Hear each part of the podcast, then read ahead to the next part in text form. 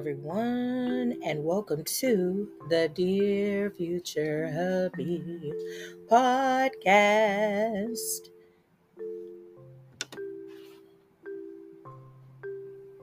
Thank you. Thank you very much. I am your host, Therese Cerise, and I am going to read a poem from my book of poetry entitled A Strong Willed Mind Healing Scars Over Time through my poetry. And today, today's poem is entitled Healing While Hurting. Here we go. Just the other day, I was hurting, hurting from my past because there were things that I lacked, and it left me feeling deserted. No one bothered to console me as the burdens overloaded within me, and my heart broke into pieces but I had no clues on how to mend it. Those who I called family, I couldn't even depend on. So the pain began to grow slowly. So the pain began to slowly grow. This reflection I didn't know. When I looked into the mirror, all I saw was fear. I became a stranger to myself and tried many times to ask for help. But my cries for help went ignored, no understanding of what I was crying for. Too many, I always appeared to be strong, but the pain still lingered on. They thought that I was hiding the truth when I confessed that I was hurting because of you. You wouldn't listen when I spoke. My hopes and dreams you often choked. The voice I found, you silenced it, causing me to doubt myself often. I began to lack self confidence, and insecurity slowly crept in, getting negative attention from men when what I needed was reassurance from you. I had no way of knowing at the time. Maybe this is how I got blindsided. But you were also hurting, if you would just confess. You saw my joy and you envied my happiness. This is what I saw over time, but your abuse almost cost me my life. Now I understand that you couldn't give me what you refused to possess, which was the ultimate forgiveness. It's hard to believe that you almost robbed me of my true happiness. Yes, the memories are still very painful, but you didn't get the last word and for that I'm eternally grateful. Those thoughts at times bring back a bitter sting, but I'm so glad that I'm finally healing. So I hope that you all have had the most amazing evening, morning, afternoon, whenever it is that you hear this episode. So if you were listening to my previous episode before we were so rudely interrupted, the previous episode was entitled, What does your debt look like? That was part one. I was saying or attempting to say the following I want to be a lender and not a borrower. However, may I just say, if you have ever been a borrower, you understand the value of becoming a lender. It's kind of like graduating from elementary school, high school, or even college. You've learned a lot about yourself, what subjects are your favorite, and what subjects aren't quite that. Nevertheless, it feels good to accomplish graduating from that school, does it not? This is how I view elevating from a borrower to a lender. Hopefully, when that time comes, I will understand how important it is for me to be a good steward over my finances in such a way that eventually I too will become debt free. And not through physical death either. In 2 Kings chapter 4, 1 through 7, it talked about the prophet widows, the prophet widow and her sons, her two sons. How her deceased husband took out a loan but he passed away before he could pay it off. As a result, the prophet's widow was waiting for her children, her two sons, to be picked up by the debt collector because her deceased spouse had used their two sons as collateral. If you haven't heard part one, I encourage you to check it out prior to hearing part two, or not, whatever works for you, because that's your business. In my Tabitha Brown voice. However, on this episode, I would like to pose a different question, although this is part two, and that is how do you handle your debt? Do you just wait for the debt collector to garnish your debt? Do you just wait for the debt to get so high that they have no choice but to use your collateral? Or are you being proactive when it comes to your debt? Speaking of garnishments, let me just tell you, I have been on that side too. In fact, I paid child support for two of my oldest children for years. True story.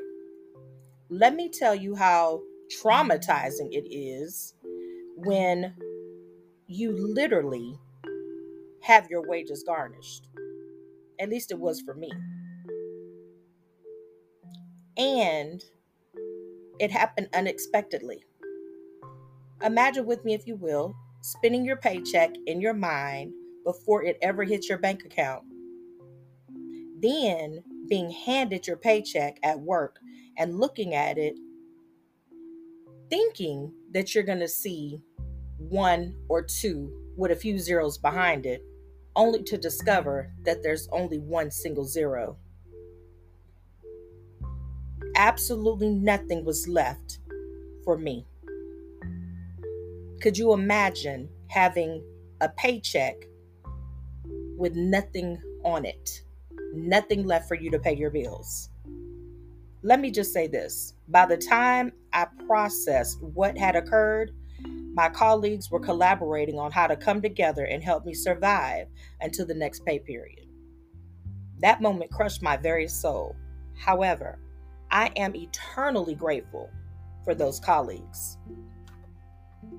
Remembering that day reminds me of why being a borrower, a borrower, especially when done the wrong way, can be taxing on a person. However, don't forget there is a decent and in order way to borrow from our neighbors versus an out of order way. A few days ago, I spoke to y'all about how my son literally was almost set up to have to owe a debt collector. But by the grace of God, he was able to get out of that situation with the help of our loved ones.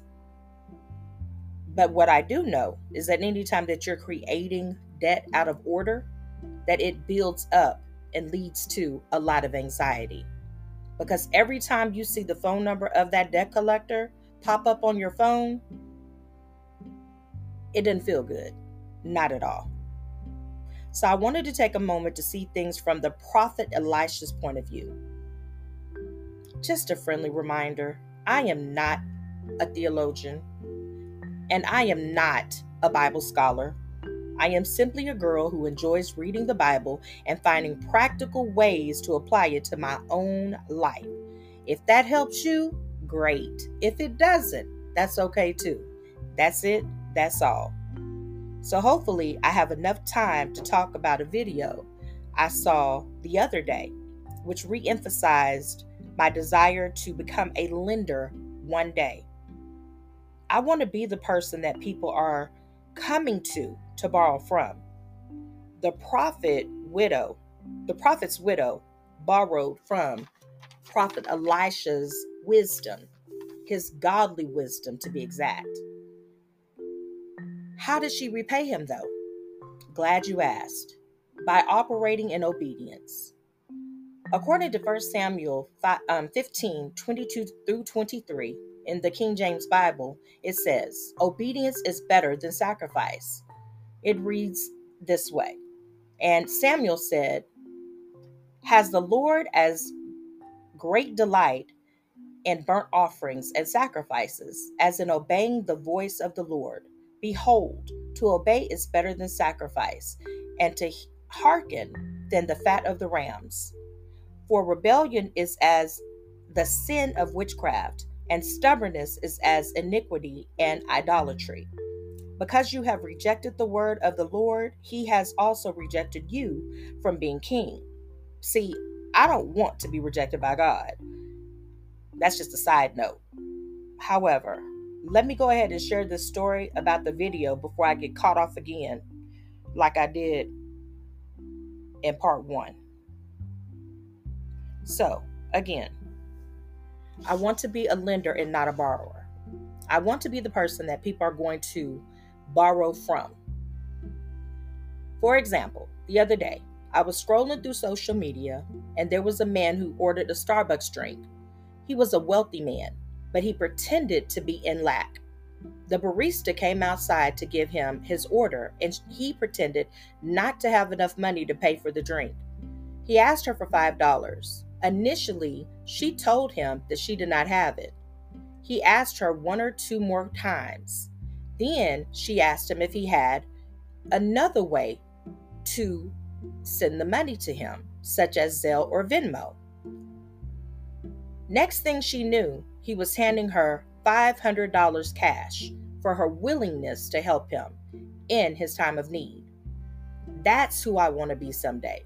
Not the person borrowing the $5, which I have been more times than I can count, but the person gifting the $500 to a stranger just because of their willingness to help.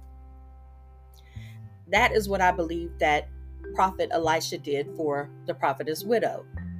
He offered her the gift of becoming debt free.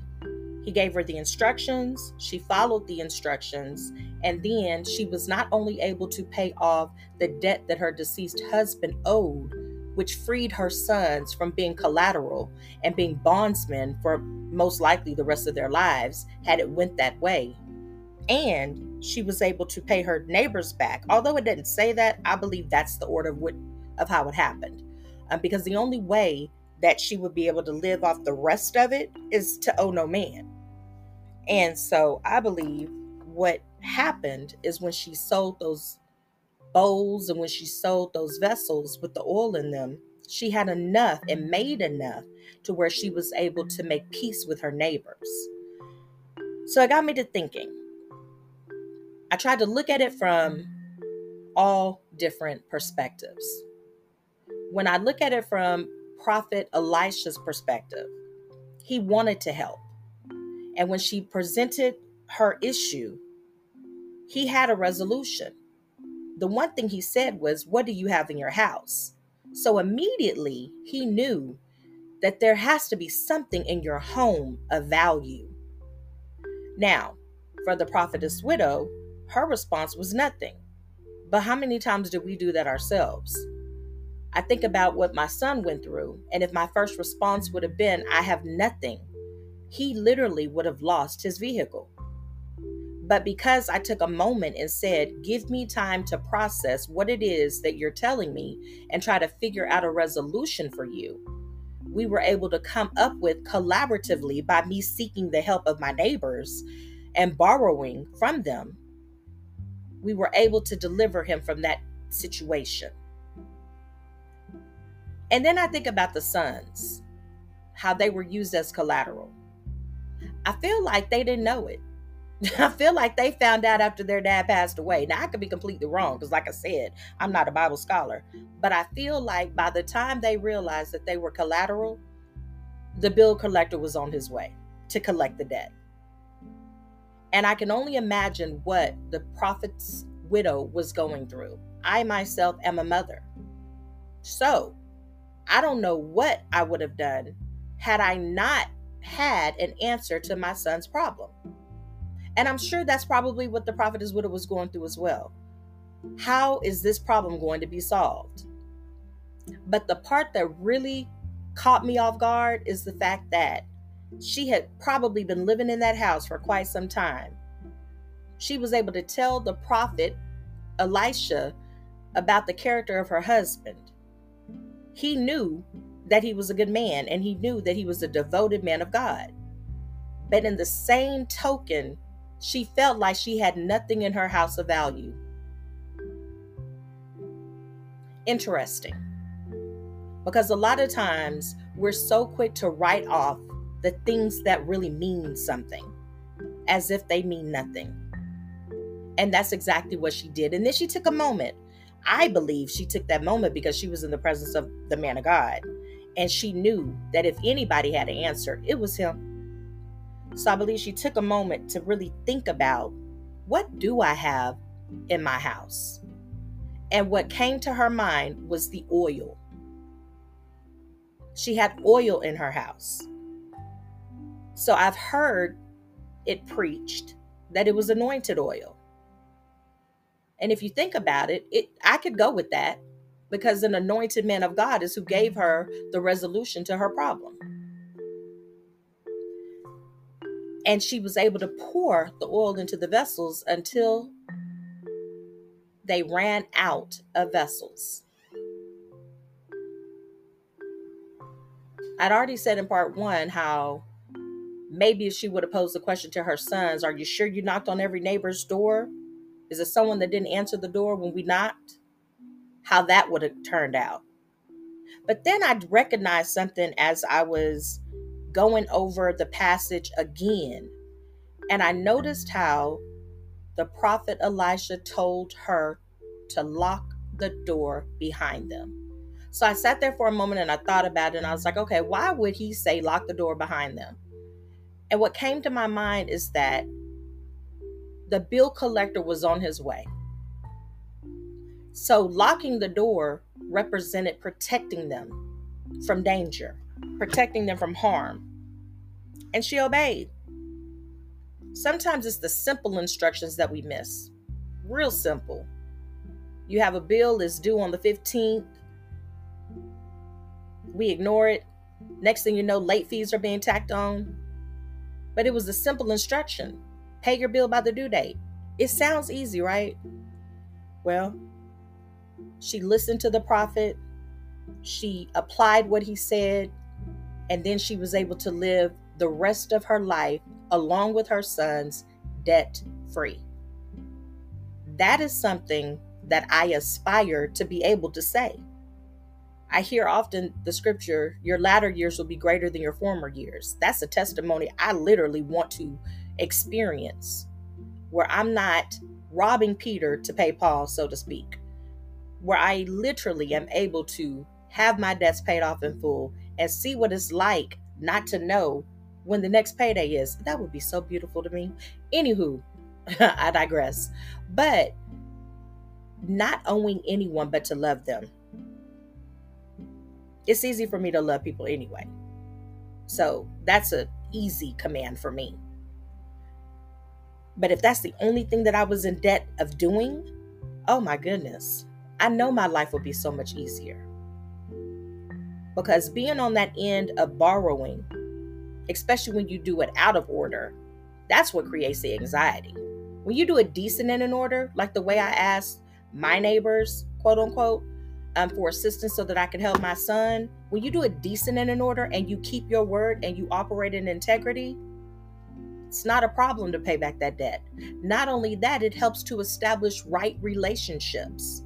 When a person knows that they can trust you, that changes the trajectory of the relationship. So, I hope it never happens again, but by building that trust in that area, if I were in need in the future, because they see the track record of me borrowing and paying back, then it's like, oh, I could trust her in this area. Okay, what do you need? By the prophet's widow borrowing from her neighbors and paying them back, that also established a healthy relationship. But let me take it one step further.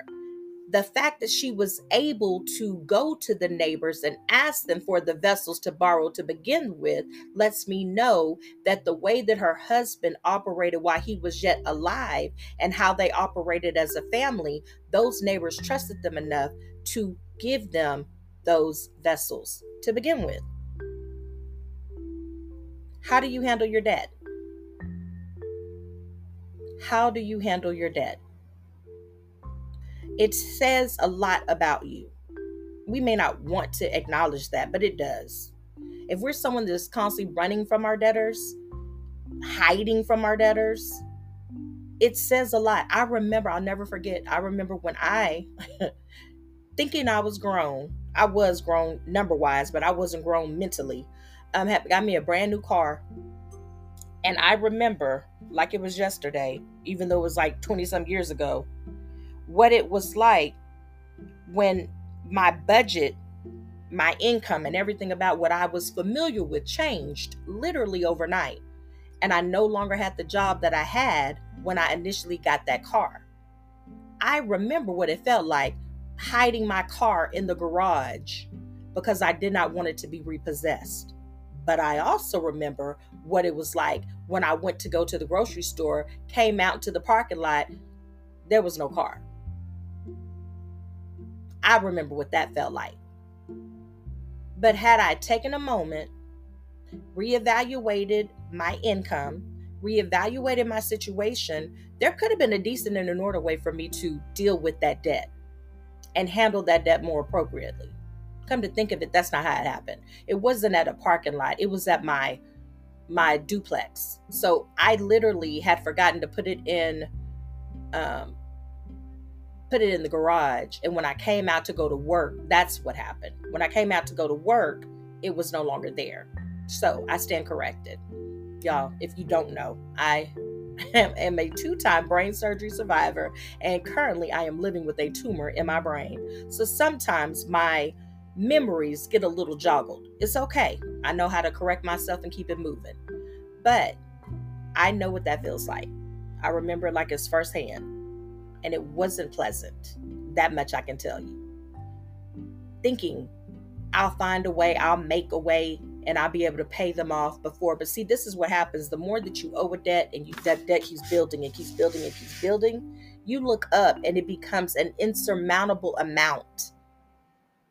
That's why it pays to first of all count up the cost. I know we hear that a lot, but the truth of the matter is it does pay. One of the things I was discussing uh, with my sweetheart not too long ago was that once my vehicle is paid off, this will be the second vehicle that I paid off in full.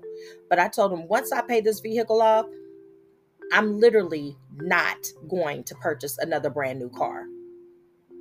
And one of the reasons being is because when you start to calculate what you're spending on car insurance and your car note and car repairs and maintenance and whew, I probably would have been debt free a long time ago had I really just taken a moment to count up the costs concerning all things, not just my vehicle. And that's one of the things that I try to share with my children even now. Um, we went to go visit my middle son not too long ago, my 22 year old. And it made me so proud. I looked up and he had a whiteboard, and on the whiteboard, it had every single bill and it had when that bill was due. He had been taking notes, he had been paying attention, and he knew that before he could get out on his own, he had to have a master plan. And so to go to his apartment and to see that his master plan is right when he leaves his home, you see it. And when he comes back home, you see it. It's ever before him.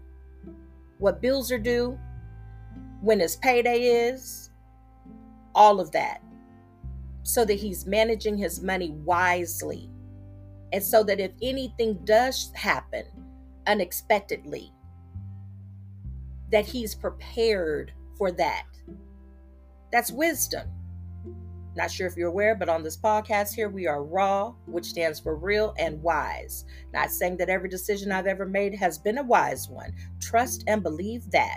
However, I'm hoping that even with those unwise choices that I have made, there's someone listening that could literally learn a lesson or two and doesn't have to go through the same ordeal that I have. Hopefully, you're gleaning from my mistakes and gaining some wisdom somewhere, somehow. Even if you're not, it's entertainment, right? So, this is going to conclude my episode on today. I just wanted to take a moment to say, how are you handling your debt? And if you don't have a plan, sit down and create one. It's actually a lot easier than we think. Part of the process, though, is humbling ourselves. And that's something a lot of us tend to struggle with. But once we acknowledge this is my debt, I created it, there's a level of accountability, then we can sit down and really be open minded to whatever resolution there is to solve that problem. But first, we got to humble ourselves, acknowledge I messed up in this area. I shouldn't have been spending this much money. I don't know what I was going through. But look, now I've created this mountain of debt and I got to figure out a way to bring it down. And then you just tackle it one one debt at a time. But you got to be true to yourself and you got to be honest with yourself. And a lot of times, for whatever reason, that seems to be hard to do.